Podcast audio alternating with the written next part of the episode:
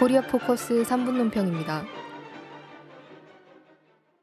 북조평통이 25일 박근혜는 대세의 흐름을 똑바로 보고 최후의 선택을 해야 한다는 제목의 공개 질문장을 발표했습니다.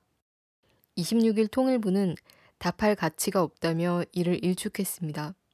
이에 대해 논평하겠습니다.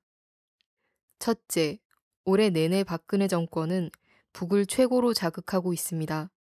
지난 4월 폐쇄됐던 개성공단은 겨우 복구됐으나 남북 관계는 최악의 상황으로 치닫고 있습니다. 북과 대화하겠다던 박근혜 정권은 정권 초부터 신뢰 프로세스를 강조하고 대북 적대 정책을 펼쳐왔습니다. 박 정권은 미국 편에 서서 같은 민족인 북을 국제적으로 고립시키는 데 앞장서며 미국과 한편이 돼 유엔 제재, 대북 인권 결의 등을 추진했습니다. 둘째, 박근혜 정권은 특히 올해 미 일과 함께 위험천만한 북침 합동 군사 연습들을 벌였습니다. 미국을 추종하며 코리아 반도에서 지난 5월에는 니미츠 핵항모 타격단, 하반기에는 조지 워싱턴호 미 핵항모 타격단을 끌어들여 선제 핵 타격까지 포함한 북침 합동 군사 연습을 진행했습니다. 여기에는 아베 극우 정권이 들어선 후 더욱 군국주의화에 박차를 가하고 있는 일본군까지 포함되어 있습니다. 셋째, 이에 북의 군대 인민은 최고의 격분 상태에 있습니다. 북은 서남전선 사령부, 국방위 정책국, 조평통 서기국 등을 통해 임의의 시각에 통일전쟁이 벌어질 수 있음을 경고하고 있습니다. 지난 11월 20일 서남전선 사령부는 무모한 도발이 재발된다면 연평도 불바다가 청와대 불바다로 통일대전의 불바다로 이어지게 된다고 밝혔습니다.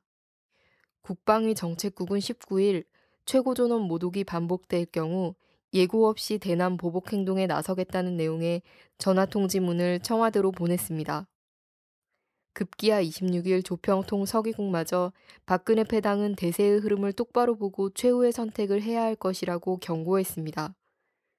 남에서 북의 최고존엄 모독이 극단적으로 벌어지고 북을 겨냥하는 선제 핵공격 연습이 계속되며 박근혜 정권의 반통일 반민족 행보가 계속되는 한 북의 이런 경고들은 결국 말이 아닌 행동으로 나타날 수 있습니다. 그런 의미에서 이번에 조평통 서기국의 최후 선택 공개 질문장은 단순한 경고 이상으로 읽어야 합니다. 북이 참고 참고 참고 또 참으며 발표한 경고라면 말 그대로 선전포고적 성격을 띠기 때문입니다. 돌이켜 보건대 박근혜 새누리당 정권이 출범한 지 채 1년도 안 돼 역대 어느 독재 정권도 하지 못한 최단 시간 내 가장 위험한 전쟁 직전 상황을 만들어냈습니다. 남의 민주주의를 유린하고 파쇼적 공안 통치를 펼치며 민생 공약마저 모조리 뒤집어버린 박근혜 새누리당 정권에게 과연 어떤 출로가 있겠습니까? 지금이라도 북과 대화하고 지난 6월에 무산된 남북 고위급 회담을 조건 없이 개최하며 나아가 최고위급 회담을 성사시키도록 해야 합니다. 이미 들불처럼 타번지는 노동자 민중의 퇴진 투쟁에 의해 박근혜 새누리당 정권의 운명이 경각에 이른 조건에서 이 외에 정권 위기 탈출의 길은 없습니다. 코리아 포커스 3분 논평이었습니다.